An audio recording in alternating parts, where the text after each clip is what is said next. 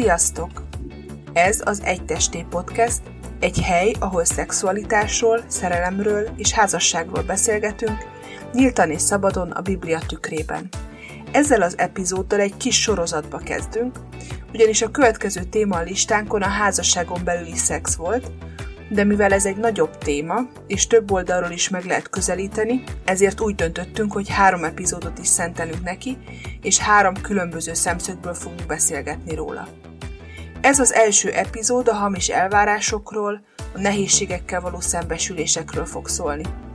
Azután lesz egy epizód gyakorlati kérdésekről, hogy mi alapján döntjük el, hogy mi fér bele a szexuális életünkbe és mi nem és aztán az utolsó harmadik részben a szex élvezetes oldala, a szépség, az öröm és a gyönyör lesz a beszélgetésünk fókusza. Most fogadjátok szeretettel az első részt. Na, hát jó sok idő eltelt a legutóbbi felvétel óta. Igen, majdnem egy év. És amiért még különleges ez a, a mostani alkalom, hogy most először beszélgetünk személyesen.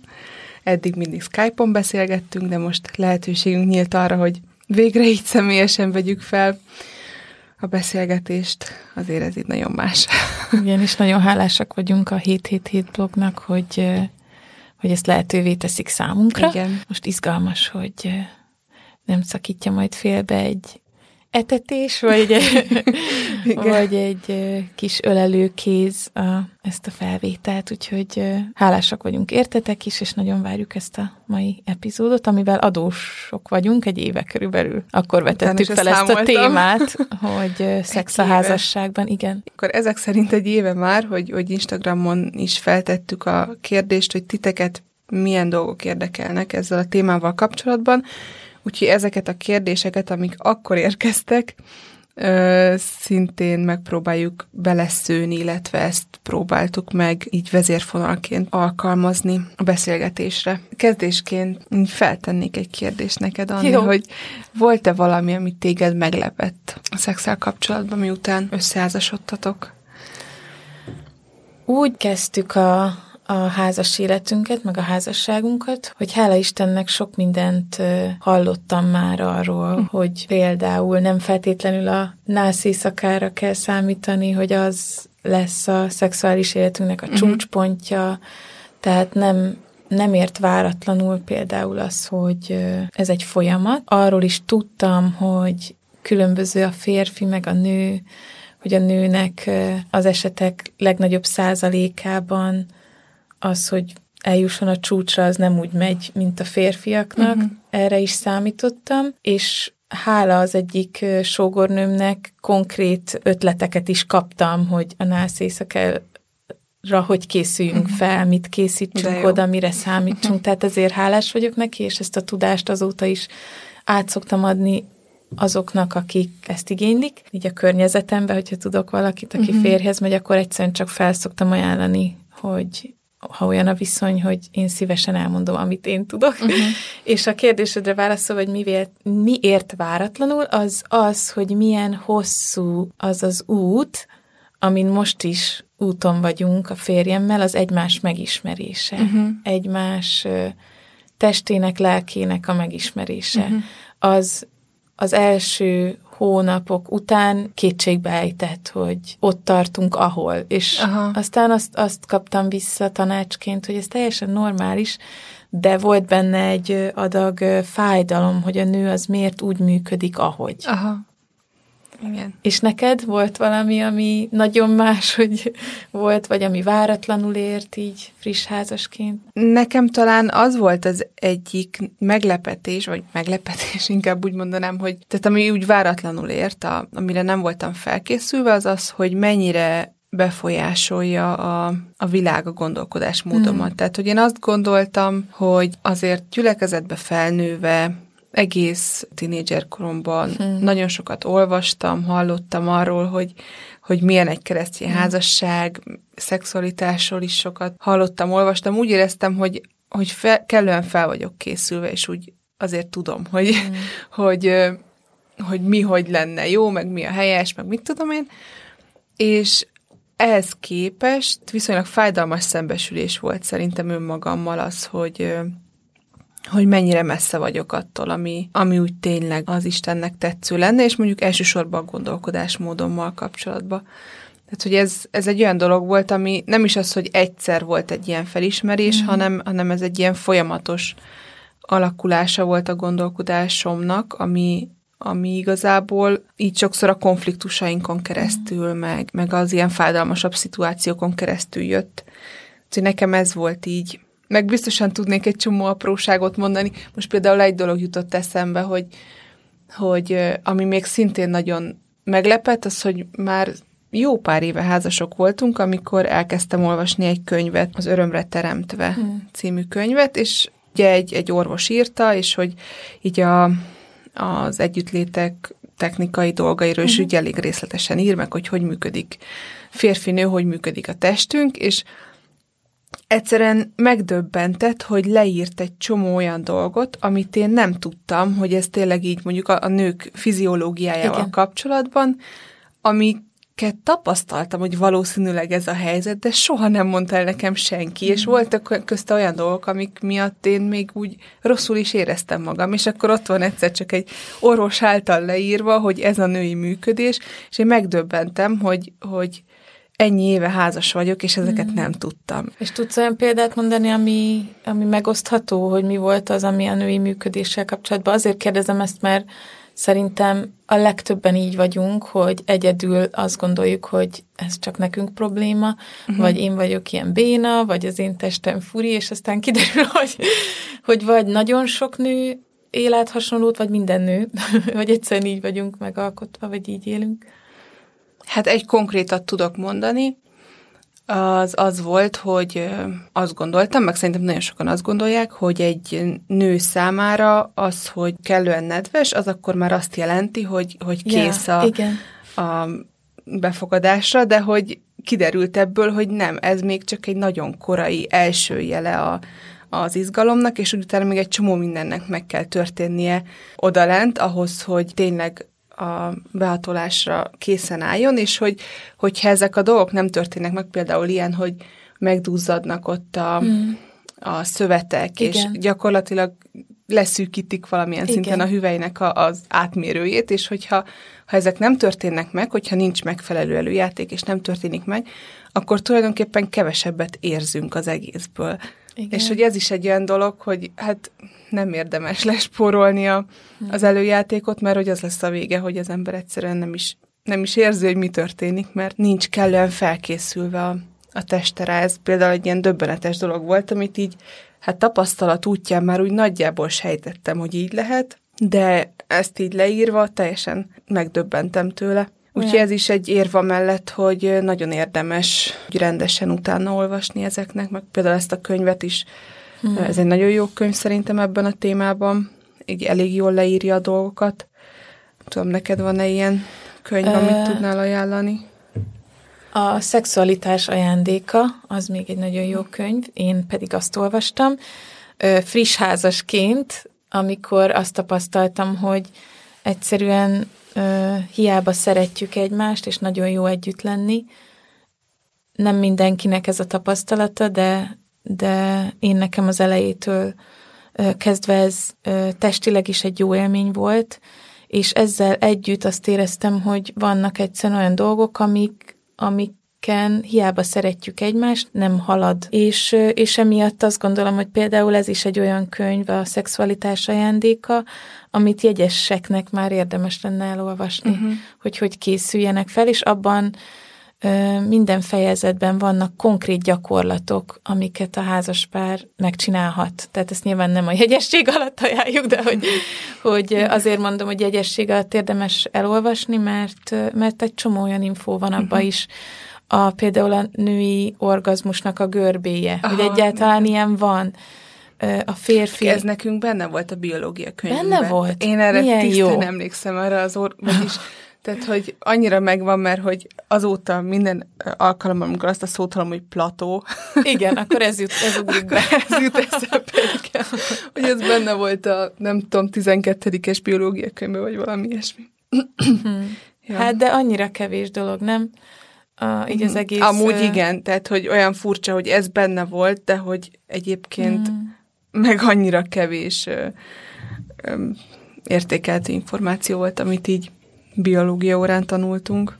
És annyira tudtam ahhoz kapcsolódni, ahogy mondtad, hogy hiába keresztény családban nőttél fel én is, és úgy azt gondolom, hogy az átlaghoz képest sokat hallottam uh-huh. szexről, szexualitásról, amiért nagyon hálás vagyok, mégis én is rájöttem, hogy például ebben, hogy, hogy hát nekem járna az, hogy könnyű legyen Aha, ö, eljutni igen. a csúcsra. Ebben annyira felismertem így az évek során azt, hogy, hogy mennyire hatással van rám, ahogy a nőről gondolkodik a világunk, vagy ahogy felnőttem, vagy ahogy a filmekben láttam, és hogy én úgy érzékelem, hogy kétféle oka lehet annak, hogy, hogy félre vagyunk informálva. Az egyik az, ami a világból jön, a másik pedig, ami, ami talán keresztény tanításokból jön. Nyilván még a szüleink is ugye ehhez hozzáadnak, uh-huh. de hogy, hogy keresztényként az egyik, hogy hamis elvárásaink vannak a világból, de tapasztalatból tudom, hogy hamis elvárásaink vannak keresztény Igen. tanítások miatt is. Erről is beszélgessünk mm. egy kicsit, hogy mi, mik azok a dolgok, amiket esetleg te a, az egyházban hallottál, amiket, amiket újraértékeltél, vagy amit máshogy uh-huh. gondolsz, vagy ami jó volt, tehát minden. Kicsit át is evezünk arra, itt volt egy ilyen kérdés, ami nekem, engem nagyon megérintett ez a kérdés, mert hogy én is nagyon sokat uh-huh. agyaltam ezen, hogy olvasom, uh-huh. hogy Jó. én egyszerűen nem tudom, mit kéne egyáltalán javasolni a fiataloknak, ha várnak, azzal is rengeteg nehézség jár, ha nem várnak, azzal is hogy lehetne ideális. Hm. Ezzel kapcsolatban igen, én is sokat gondolkodtam, és az az igazság, hogy ez így leleplezi azt a gondolkodásmódot, ami szerintem olyan sokszor meghúzódik így keresztjének között is, hogy igazából azzal, hogy várok, azzal majd hm. én fogok jól járni. Tehát, hogy az, az nekem kifizetődik, mert az akkor azt jelenti, hogy, hogy, hogy nekem könnyebb lesz, hogy, hmm jobb hogy lesz. jobb lesz, jobb lesz hogy jó lesz a szexuális életem, és amellett, hogy nyilván szeretném leszögezni, hogy igen, van hmm. elvitathatatlan előnye annak, hogyha, tehát egyrészt annak, hogyha egyetlen uh-huh. kizárólagos partnere vagy a házastársadnak, tehát ez egy olyan, olyan ajándék, amit annak ellenére, hogy, hogy ugye mi nem vártunk, mégis megélhettünk, hmm. és, és nagyon hálásak vagyunk Istennek ezért. Tehát egyrészt ennek is, aztán annak is, hogyha az ember gyakorolja a türelmet és a, mm. a, az önmegtartóztatást. Szóval, hogy amellett, hogy ezeknek van mm. nyilvánvaló előnye, és hogy nyilvánvaló nehézségei is lehet, tehát hogy adódhatnak nehézségek abból, hogyha ha ezt az ember nem tartja be, de hogy ez nem egy ilyen uh, tehát ahogyan ezt egy interjúban hallottam, hogy mondták, hogy a, a szexuális siker evangélium. Hát abszolút. Tehát, hogy, hogy ez igen, nem úgy működik, hogy, hogy én, én engedelmes vagyok ebben Istennek, és akkor cserébe ő ad nekem egy tökéletes házasságot, tökéletes, azonnal automatikusan működő szexuális életet. Hát de olyan sokszor ezt hallottuk, nem? Én legalábbis biztosan. Hát, vagy ha nem is ezt, mert én sokat gondolkodtam ezen, hogy talán ezt így direktben nem. Direktben nem. Én azért hallottam olyan tanítást, hogy hát kvázi ez lesz a jutalmad. Tehát, hogy, hogy ha vársz, uh-huh. akkor nagyon jó lesz. És azt is hallottam, hogy a tökéletes társ. És én már tinédzserként is úgy voltam vele, hogy, hogy itt valami sántít. Tehát, hogy rájöttem így az évek során, hogy nem, Isten nem ígér nekem egy tökéletes társat. És például szakítások esetén azt hallottam, hogy hát akkor ez azért van, mert akkor Isten egy még jobbat uh-huh. tervez neked. És úgy, úgy gondoltam, hogy mi akkor ő szegény, aki, aki nem lett az én társam, hát ő akkor egy selejtebb valaki, és akkor nekem majd egy még tökéletesebbet, uh-huh. és ugyanígy a szexualitás terén, hogy nem, hogy, hogy egymás számára válunk társá, de az nem azt jelenti, hogy minden egyes dologba ő nekem tökéletesen kielégíti a lelki, testi, akár szexuális igényeimet. Tehát, hogy ez nem, nem így van, és hogy tényleg ez nekem nagyon tetszik ez a kifejezés, hogy, hogy szexuális sikerevangélium, hogy ebbe szerintem nagyon sokan belesérülnek, hogy, hogy de Istenem, akkor te kvázi nem tartottad be a megállapodást, uh-huh. vagy az ígéretedet. Én megtettem Igen. az én részemet, te pedig nem tetted meg a te részedet. Uh-huh. És én ezt kicsibe úgy éltem meg, hogy egy reménytelen szerelem kapcsán rájöttem arra, hogy ez nem így működik, hogy én megtartom magam tisztán, nem flörtölgetek ez meg az, és akkor utána nekem jár a szerelem, vagy jár a, az a társ, hanem egyszerűen valahogy hosszú távon éri meg, nem? Ez az egész. Igen. Igen, ez egy nagyon érdekes. Most nemrég olvastam a, nem tudom, olvasta, de a Tékozló Isten című könyvet. Igen, igen. És annyira szíven ütött az hmm. a gondolat benne, hogy, hogy azt mondja, hogy ugye így a farizeusi, tehát a tékozló Isten az a tékozló fiú történetét uh-huh. bontja ki, egy, egy kicsit más szemszögből, mint ahogy ezt uh, egyébként szoktuk értelmezni, és a, a nagyobbik fiú, mint a, a farizeusi uh-huh. jellemnek, a, tehát hogy azt is elég bőven kifejti, és hogy, hogy nagyon szíven ütött, hogy azt írta, Tim Keller írta ugye ezt a könyvet, hogy amikor valaki a teljesítményére alapozza mm. a hitét, mondjuk, tehát ezt jelenti farizeusnak lenni, és ha egy ilyen ember ö, nehéz helyzetbe mm. kerül, és mellette megvarul a győződve, hogy ő megtett mindent, hát amit az... Isten várt tőle, akkor ö, akkor haragudni fog Igen. Istenre, és meggyűlöli Isten. De hogy ott van a másik mm. oldal, hogyha valaki saját magában és a saját teljesítményében bízik, és közben úgy érzi, hogy nem sikerült a mércét megütni, akkor viszont saját magát kezdi el gyűlölni. És hogy, hogy ez egy, nekem ugye engem főleg ez a második rész érintett, mert én, én sose gondoltam mm. azt, hogy, hogy megtettem mindent, amit Isten mm. elvár, és ugyanígy a szexualitás területén is, hogy egyrészt, ha, ha azt gondolod, hogy, hogy, hogy azon múlik a jó szex, hogy uh-huh. te hogyan tartod be a, a szabályokat, és betartottad a szabályokat, uh-huh. és nem azt kaptad, Igen. amit vártál, akkor Istenre fogsz haragudni, ha, bet, ha nem tartottad be a szabályokat, és nem azt kaptad, amit vártál, akkor meg magadat fogod gyűlölni uh-huh. azért, hogy ezt elrontottad. Szerintem más uh, ilyen fals keresztény tanításokkal is ez szokott lenni, hogy vagy az Isten a hülye, vagy én. És Aha. nem azt mondjuk, hogy nem, ez a tanítás nem korrekt, hanem, hanem vagy magunkra haragszunk, vagy Istenre, és hogy... Ugyanez a, a gyógyulások. Ugyanez. Ígéretek ha gyógyulások. Hitem, hitemen múlik a gyógyulás, és Igen. nem gyógyultam meg, akkor vagy vagy Isten a hülye, hogy nem tartottam az ígéretét, vagy az én hitem nem elég mhm. erős, és akkor mhm. magamat kezdem el utálni.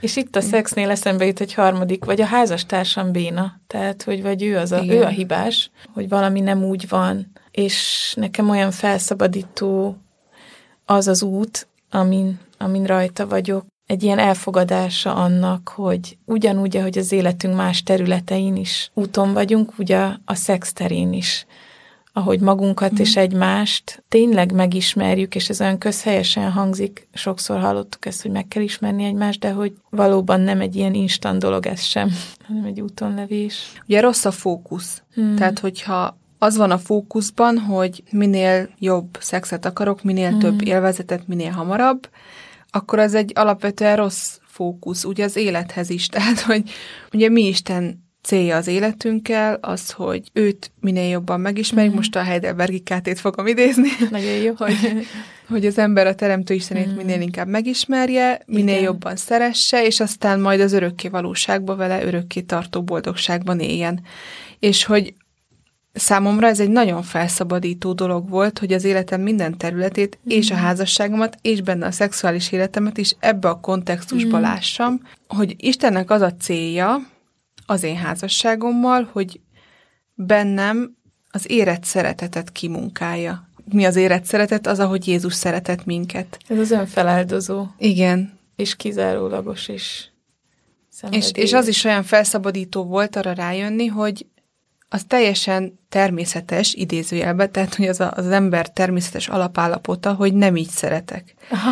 Tehát, hogy, hogy nem arról van szó, hogy, hogy nekem ezt már most tudni kellene. Nyilván az baj, meg fájdalmas, hogy, hogy szembesülni azzal, hogy még nem tartok ott, de mm. hogy, hogy ez az ember alapállapota, hogy, hogy nem tudok úgy szeretni, ahogy Jézus szeret, de hogy ha ha Istené vagyok, akkor az ő lelkén keresztül ő engem egyre inkább erre a képre akar formálni, és hogy ebben használja fel a házasságomat is, a szexuális életemet is, és az, a, az lenne az egésznek a lényege, hogy, hogy én rajtam keresztül Isten tudja a férjemet úgy szeretni, ahogy, Igen. ahogy azt kell, és hogy ha ilyen szemszögből nézzük azokat a nehézségeket, amiket megélünk, mm. mondjuk azt, hogy nem megy minden mhm. azonnal mm-hmm. elsőre, vagy az, hogy különbözőek vagyunk, hogy surlódások vannak, teljesen más megvilágításba helyezi. Vagy akár, hogy hosszú éveken át küzdködünk valamivel. Talán nem annyira kézzelfogható ez a gondolat, de nekem mégis sokat jelentett, hogy, hogy a hosszú éveken át tartó nehézségekben is valamit megélhetünk Istennek a hűségéből, hogyha uh-huh. ott mhm. marad mellettünk a házastársunk, vagy uh-huh. ha mhm. mi ott vagyunk a házastársunk mellett, hogy az életünk más területein is olyan sokszor van, hogy valami így hosszan húzódó probléma, és Isten nem lép így ki belőle, hanem ott van, mint egy ugye a leghűségesebb társ, és mi nem hmm. tudunk ilyenek lenni, de hogy, hogy, hogy ezekben is valamit megérthetünk abból, hogy na, hogy van mellettem az Isten, ahogy adott esetben a házastársam ott van, és azt mondja, hogy, hogy nem baj, nekünk itt van az egész élet, és uh-huh. majd meglátjuk, hogy hova jutunk el. Ez nem azt jelenti szerintem, hogy a problémákkal ne kérjünk segítséget, Abszolút törődjünk nem. bele. Igen, igen. Nem az, ami megszentel minket, hogy beletörődünk Vagy abba, hogy, hogy mi az, igen. ami rossz, hanem igen. nyilván, hogyha az ember ezzel küzdködik és birkózik, igen. és igen, ha olyan van, akkor, akkor nyilván segítséget kérünk, meg próbálkozunk, meg stb. Tehát, hogy nehogy az jön le bárkinek, hogy most arról beszélünk, hogy törődj bele akármilyen igen, rossz, és, igen, és igen. tűrjed, és nem tudom, meg, igen. meg azért azt is világossá szeretném tenni, hogy abszolút az élvezet mm. és a, a az örömpártyán vagyunk. Gyönyör. És, igen, igen, és nem arról van szó, hogy az nem de fontos. ez nem fontos, meg hogy, hogy csak tűrni kell, és mit tudom, abszolút nem, és majd szerintem később uh-huh. beszélgetünk erről is, hogy Csak olyan hogy sok az olyan némán szenvedő házaspár, én főleg ugye nőkről tudok, uh-huh aki azt gondolja, hogy ó, ez csak nekem nehéz. Igen. Csak én vagyok olyan béna, hogy évek óta nem tudok feljutni a csúcsra, vagy, vagy hogy hol van, hol nincs, vagy hogy fáj, uh-huh. és hogy egyrészt ez, ez a nőknél nagyon gyakori, hogy nem egy ilyen magától értetődő dolog, így a testi rész, másrészt pedig olyan sokszor tényleg a traumáink azok szexualizálódnak, tehát hogy uh-huh. a, a, a testünk valahogy leképez valamit abból, ami, ami máshol fáj, és hogy emiatt ez egy elég gyakori dolog. És csak e- ezzel kapcsolatban szerettünk volna egy kicsit így kifejezni Igen. azt, hogy, hogy e- ezekben a dolgokban együtt vagyunk. Igen, és van egy másik kimondatlan félreértés talán, amivel én így találkoztam keresztény fiatalok között, az az a gondolat, hogy, hogy a szex az tehát, hogy inkább fordítva fogalmazom meg, tehát, hogy a korrekciója ennek a gondolatnak az, hogy a, a szex, a házasság kötés tényétől nem lesz automatikusan szent és tiszta. És hogy ez... De hogy azt gondolják, hogy... Hogy igen, igen, tehát, hogy, hogy a, az, a félreértés az az, hogy, hogy ha ha megkötöttük a házasságot, akkor már minden oké, okay, akkor onnantól kezdve... Tehát a házasságon belüli szex, az csak szent lehet. Azt, Igen. Azt, az már tiszta, az már automatikusan Igen. tiszta. Tehát Előtte a házasság nem? előtti szex az nem, Igen. A, nyilván a hűtlenség az, az nem, de hogy a házasságon belüli szex az, az úgy, tehát arra rá van nyomva Igen. a bélyek, hogy az úgy kóser. Igen. És hogy, hogy ilyen érdekes volt mm. nekem, hogy amikor ezt egyszer az Instagramon egy ilyen kérdésre válaszként ezt a mondatot így megfogalmaztam, hogy hát nem lesz attól mm. automatikusan, hogy arra kaptam egy csomó öm, értetlenkedő mm. üzenetet, hogy akkor ezt most fejtsük ki, hogy, e, hogy most akkor miről van szó. És nemrég a Christopher west láttam egy, egy ilyen interjút, Sean McDowell beszélgetett vele, és volt egy, egy baromi jó uh, illusztrációja, mm. ami, ami nekem ezt nagyon jól uh, megvilágította, és ezt most megpróbálom szóban elmondani, mert hogy ő mutatta ott a, a kamerába, de hogy megpróbálom szóban elmondani, szóval azt csinálta, hogy fogott egy papírlapot, és azt mondta, hogy képzeljük el, hogy ez egy gyönyörű festmény, ami ö, szimbolizálja a Istennek a férfinő kapcsolatra elképzelt ö, gondolatait, azt, ahogyan Isten megteremtette a férfinő kapcsolatot, a szexualitást.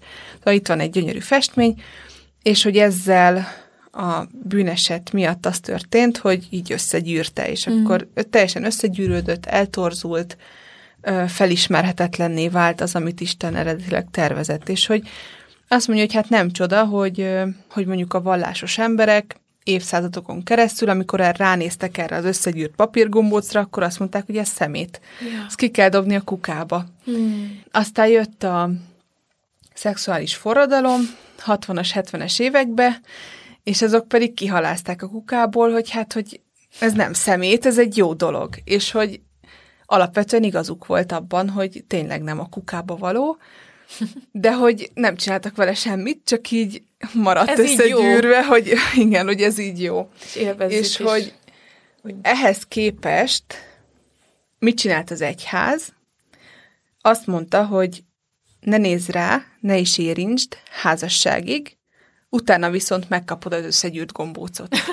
Tehát, hogy, hogy hmm. nem történt meg a helyreállítás. Hmm így sokak esetében, tehát hogyha így most így nagyon általánosítva a vallásos hozzáállásról beszélünk, mert hogy ugye arra lenne szükség, hogy ne egy összegyűrt gombócot kapjunk meg a házasságba, egy, egy, egy eltorzult, megtört szexualitást, hanem hogy megtörténjen a, a helyreállítás, a megváltás így a szexualitásunk terén is, és annyira tetszik nekem ez, a, ez az egész illusztráció, hogy ezt bemutatja, hogy, hogy arra van szükség, hogy Jézus helyreállítsa ezt mm. is, hogy kisimítsa a képet, vagyis nem is, hogy kisimítsa, hanem teljesen újra, újra teremtse. Ha gyakorlatba átfordítjuk, az a kiindulási pont, amiről már beszéltünk szerintem korábban, hogy mindannyiunk szexualitása valamilyen szinten érintve van az eredendő bűnnel. Vagy... Igen, én úgy Igen. szoktam mondani, hogy mindannyiunk szexualitása törött. Tehát, hogy onnantól kezdve, hogy,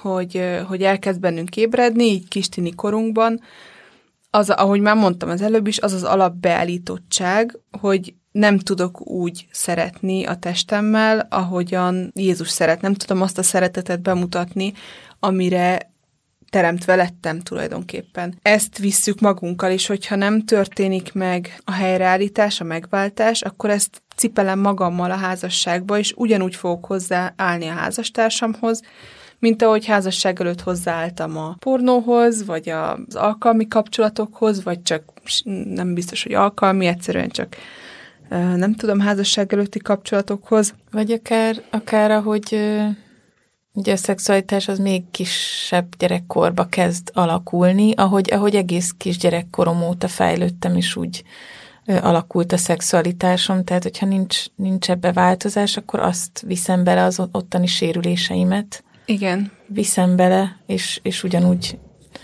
hatással lehet a házasságomra. Jönnek ezek a kérdések, hogy mit lehet házasságon belül, hogy mm. mit tudom én, orálszex, análszex, izé, vibrátor, nem tudom, hogy ezek mind lehetnek, meg hogy nem tudom, hogy együtt néz pornót a pár, meg ilyenek. Úgy sokszor kijön számomra legalábbis az ebben, és majd később még ezekről szó lesz részletesen, de hogy sokszor azokat az egyébként önközpontú, hmm. azonnali kielégülés központú fantáziákat, hmm. vágyakat, így egyszerűen egy az egybe bevisszük a házasságunkba, most már lehet. Igen, mert most már lehet, igen. Van kivel. Nekem ez volt egy így fiatal feleségként egy ilyen, egy fordulópont igazából ezen a területen, amikor hát én nem tudom, amióta elkezdtem serdülni, ez a szexualitás dolog, ez mindig egy ilyen állandóan jelenlévő téma volt, és, és nagyon érdekelt, és, és, és minden, és hogy én mindig küzdöttem valamivel, vagy hmm. az önkielégítések, vagy a pornónézéssel, vagy a, aztán a házasság előtti szexel. Tehát, hogy mindig volt valami, ami miatt nem, amiről úgy éreztem, hogy ez nem, hmm. nem jó, és aztán, és mindig, mindig benne volt a, a fejembe az a gondolat, hogy, hogy csak a házasságig jussunk el valahogy, Igen. mert hogy az lesz majd a célvonal, azt átszakítjuk, és akkor onnantól kezdve már fel lehet lélegezni, és, és elengedheti magát az ember, hogy most már nem kell többet a bűntudattal küzdködni, meg semmi, mert, mert most már király lesz minden. És akkor fiatal házasként meg azt tapasztaltam magamon, hogy olyan dolgokkal küzdködök, amivel soha nem gondoltam volna, hogy fogok. Mm. És akkor jöttem rá, és ez egy ilyen, tényleg egy ilyen fordulópont volt, hogy rájöttem, hogy ez az egész, ez egy nagy kép. Mm. Nincs az, hogy ott vannak a házasság előtti dolgok, ami mind bűn, úgy, ahogy van, és akkor aztán meg minden, ami a házasság után van, az mm. már jó, hanem az, ez az egész szexualitás, ez egy nagy kép, mm.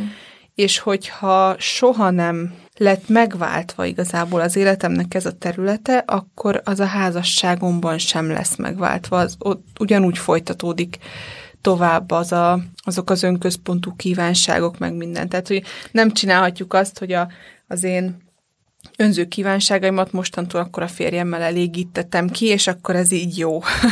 és mit értesz az alatt, hogy, hogy megváltva? Hát én nálam ez konkrétan egy, ö, az volt, hogy akkor imádságban Isten elé vittem, mert, mm. mert rájöttem, hogy, hogy, hogy én próbálom uralni mm. ezt az egészet. Nehéz elmagyarázni, mert hogy tényleg annyira, ez egy annyira spirituális dolog mm. volt, hogy, hogy ö, egyszerűen csak az, hogy imádságban mm-hmm. Vittem, azt mondtam, hogy, hogy Uram, feladom, nem, nem tudok ezzel magamtól, nem tudom magamat tisztára mosni. Igen. Igen. Csak te tudsz tisztára mosni, vedd át tőlem, és Igen. csinálj vele, amit akarsz. emlékszem, hogy volt egy ilyen pont az imámban, amikor azt mondtam, hogy engem most sem érdekel, hogyha ha mostantól elveszed, hogyha én mm. aszexuális leszek ettől a ponttól, szerencsére nem ez történt, de Hmm. De hogy, a, a, tehát, hogy volt bennem egy olyan fájdalom abban a helyzetben, amikor azt mondtam, hogy most már tényleg nem érdekel, hogy mi lesz vele, nem ragaszkodom hozzá, hogy, hogy én mondjam meg, hogy, hogy mit meg, hogy egyszerűen formáld át, ahogy szeretnéd. Mm. És ez abban a pillanatban, vagyis hát így másnaptól, ö, abban éreztem meg, hogy történt változás, hogy amik addig kísértettek hmm. nagyon erősen dolgok, azok úgy eltűntek. Igen. Tehát volt egy ilyen szabadulás része is a, a történetnek, tehát hogy igazából azt mondanám, hogy az, ahogyan a, ahogyan a megtérés általában történik, nekem ez egy ilyen érdekes dolog volt, hogy ha bár megtértem, volt még egy ilyen talán egy Istennek nem. nem átadott rész. Aha, igen. Ezt csak azért feszegettem, hogy hogy teológiailag nyilván újjászületett voltál addig is, tehát nem azt mondjuk, hogy akkor nem teljes az újjászületés, Igen. hanem valahogy a megszentelődésnek egy, egy része, nem, hogy a szexualitást is meg kell, hogy szentelődjön, és, és, és hogy ez mindenkinél valahogy máshogy néz ki. Hogy van, akinél tényleg egy ilyen szabadulás, ahogy te is mondod, és azt gondolom, hogy van, akinél meg egy hosszabb folyamat, hogy talán nem történik egyik pillanatra a másikra valami nagy változás, de hogy, hogy mégis Isten dolgozik, és hogy valahogy úgy képzelem el, ez, ez az én gondolatom, hogy ez a papír soha nem lesz teljesen kiegyenesítve itt a igen, Földön. Igen, igen. Az, hogy Isten valahogy így fogja, és így elkezd így kisimogatni, és ahogy így zajlik az életünkbe a, a megszentelődés, vagy ahogy, ahogy egyre több területet átadunk Istennek, úgy a szexualitásunknak ez a festménye is úgy egyre inkább ki simul, de majd csak a mennybe lesz olyan, hogy úgy minden szempontból egészek leszünk. Igen, megváltás alatt ezt értem, hogy az ember uh-huh. átadja, uh-huh. és azt, hogy konkrétan átadom az uralmat felette uh-huh. Istennek. Annyi minden van, amit, amit Isten így ki tud simítani az életünkben, az által, hogy valami nehézséget élünk meg, mondjuk a szexben. De amúgy ez ugye minden másra uh-huh. igaz, az élet minden más területére, de hogy nyilván most erről beszélünk. Azt, hogy hogy milyen szükségleteket próbálok mondjuk esetleg ezen keresztül betölteni, aztán esetleg azt, hogy milyen az Isten képem, hogy mennyire teljesítményközpontú a hitem, tehát hogy egy csomó dolog van, amit ezen a területen keresztül, és szerintem ez azért is egy ilyen fontos terület a mai világban, mm. mert hogy annyira túl szexualizált világban mm. élünk, hogy egy csomó mindent benyomunk ebbe. Tehát, hogy egy, egy csomó, egyrészt a lelki szükségleteinket becsatornázzuk a szexbe. Másrészt az, hogy, hogy ez az egész annyira erőteljes vágy, mm. tehát hogy annyira nem tudom, elemi dolog, és hogy emiatt is foglalkozunk vele sokat, és bennem így mostanában fogalmazódott meg ez, hogy, hogy úgy érzem, hogy a mai világban a szexualitás témája az egy, az egy szélesre tárt kapu az evangélium előtt. Hmm. Mert hogy az emberek az identitásukat próbálják mm. ebben keresni, az életük célját próbálják ebben mhm. keresni, mm. így komfortot keresnek benne, vagy ön, önnyugtatást, stresszlevezetést, a lelki szükségleteik betöltését, és ezek mind olyan dolgok, amik, amik az evangélium felé mutathatnak, hogyha hmm. ha hagyjuk. Meg egy társtól is olyan dolgokat vár szerintem a nyugati kultúra mindenképpen, és ebben, ebben mi is, mert ebben élünk, amire csak egy megváltó képes a feltétel nélküli elfogadást, a, gyakorlatilag a, a megváltást, hogy valaki, valaki valahogy tényleg átformáljon, és ugye ezek nem alaptalan dolgok olyan szempontból, úgy, hogy a, ugye, amiről mi is szoktunk beszélni, hogy, hogy egy ilyen kép a szex uh-huh, arról, igen. hogy hogy van Krisztus, és mi, de hogy igen, ez egy, ez egy nagyon, nagyon összetett része az életünknek, és hát azért is, mert a, a szex az gyakorlatilag, és az orgazmus is egy ilyen végtelen önátadás, tehát, hogy ott, ott nem én kontrollálom a dolgokat, hanem egyszerűen mm. átadom magamat neked, és emiatt is annyira, annyira sok minden leképeződik mondjuk egy, tehát belőlem, a házastársamból és a mi kapcsolatunkból az alapján, hogy, hogy milyen a, a szex. Úgyhogy ezért mindenképpen érdemes vele foglalkozni, és ha kell, akkor segítséget is kérni. És éppen azért, amit eddig elmondtunk, hogy tényleg úgy gondolkozunk a szexuális szentségről, mint ami egy, egy megszentelődési folyamat, és nem úgy, mint a házasság előtti szexet megtartóztatók, ők a tiszták, és uh-huh. mindenki más a koszos, és a nem tiszta.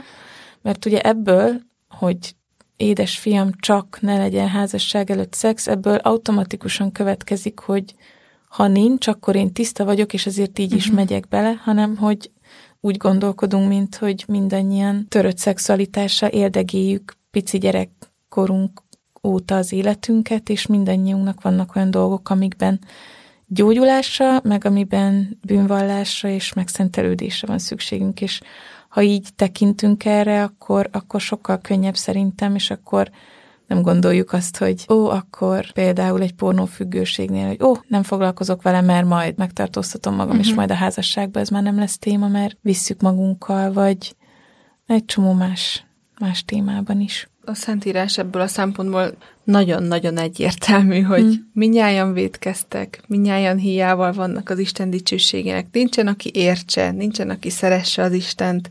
Ez ez mindenkire érvényes, és lehet, hogy tudjuk sokszor, mm. hogy persze így van, de minthogyha mintha a szex területén ezt mm. így, mintha más szabályok lennének, és nyilván nem szeretném ezzel azt mondani, hogy nem fontos. Nagyon mert hogy fontos. abszolút még mindig amellett vagyok, hogy nagyon fontos Igen. a, a házasság előtti megtartóztatást. Nem arról van szó, hogy ez nem fontos, viszont fontos azt látni, hogy ez nem sorol minket kategóriákra, az, hogy most hogy voltunk, hanem hogy mindannyian a nem tiszta kategóriába mm. tartozunk, és hogy Jézus ad nekünk tisztaságot. Ő az, aki megtisztít bennünket, mi ez a tisztasághoz hűen próbálunk élni. Mm. Tehát, hogy ez egy ilyen kicsit ilyen fordított folyamat, mm. hogy, hogy Jézus megtisztít, én belül tiszta leszek, és akkor ez valahogy kifelé hat, mm. hogy ez lesz az identitásom, hogy, hogy Isten gyermeke vagyok, hogy Krisztus mennyasszonya vagyok, hogy a Szentlélek temploma vagyok. Ez is egy olyan dolog volt, ami így mm. most nemrég jött olyan közel hozzám, hogy, hogy mindig megvolt nekem ez, hogy persze nyilván Szentlélek temploma vagyok, tehát akkor viselkedjek ehhez méltóan. Ugye ez volt így a, hmm. a gondolat bennem, mert hogy akkor a testemmel Isten dicsőítem, mm. de hmm. hogy, hogy nem, a Szentlélek temploma az azt jelenti, hogy a Szentlélek bennem él. Mm. Az a hely vagyok, ahol Isten lakik. Tehát, hogy mm. ez megint egy teljesen más perspektíva. fókusz, perspektíva, igen, igen, igen. Ezért dicsőítsem Istent mm. a hmm. testembe, meg ezért nem mindegy, hogy mit csinálok a testemmel. Ezzel véget ért a Szex a házasságban sorozatunk első része. A következő részben arról fogunk beszélgetni, hogy mi alapján döntünk arról, mi fér bele a szexuális életünkbe és mi nem. Ha érdekel ez a téma, mindenképpen iratkozz fel azon a platformon, ahol ezt a podcastet hallgatod, illetve kövesd az Egy Testé, illetve az Új Laki Anni Instagram oldalakat, ha még nem tennéd illetve ha értékesnek találtad ezt a beszélgetést, bátorítunk rá, hogy oszd meg barátaiddal, barátnőiddel. Köszönjük a figyelmet, és találkozzunk legközelebb!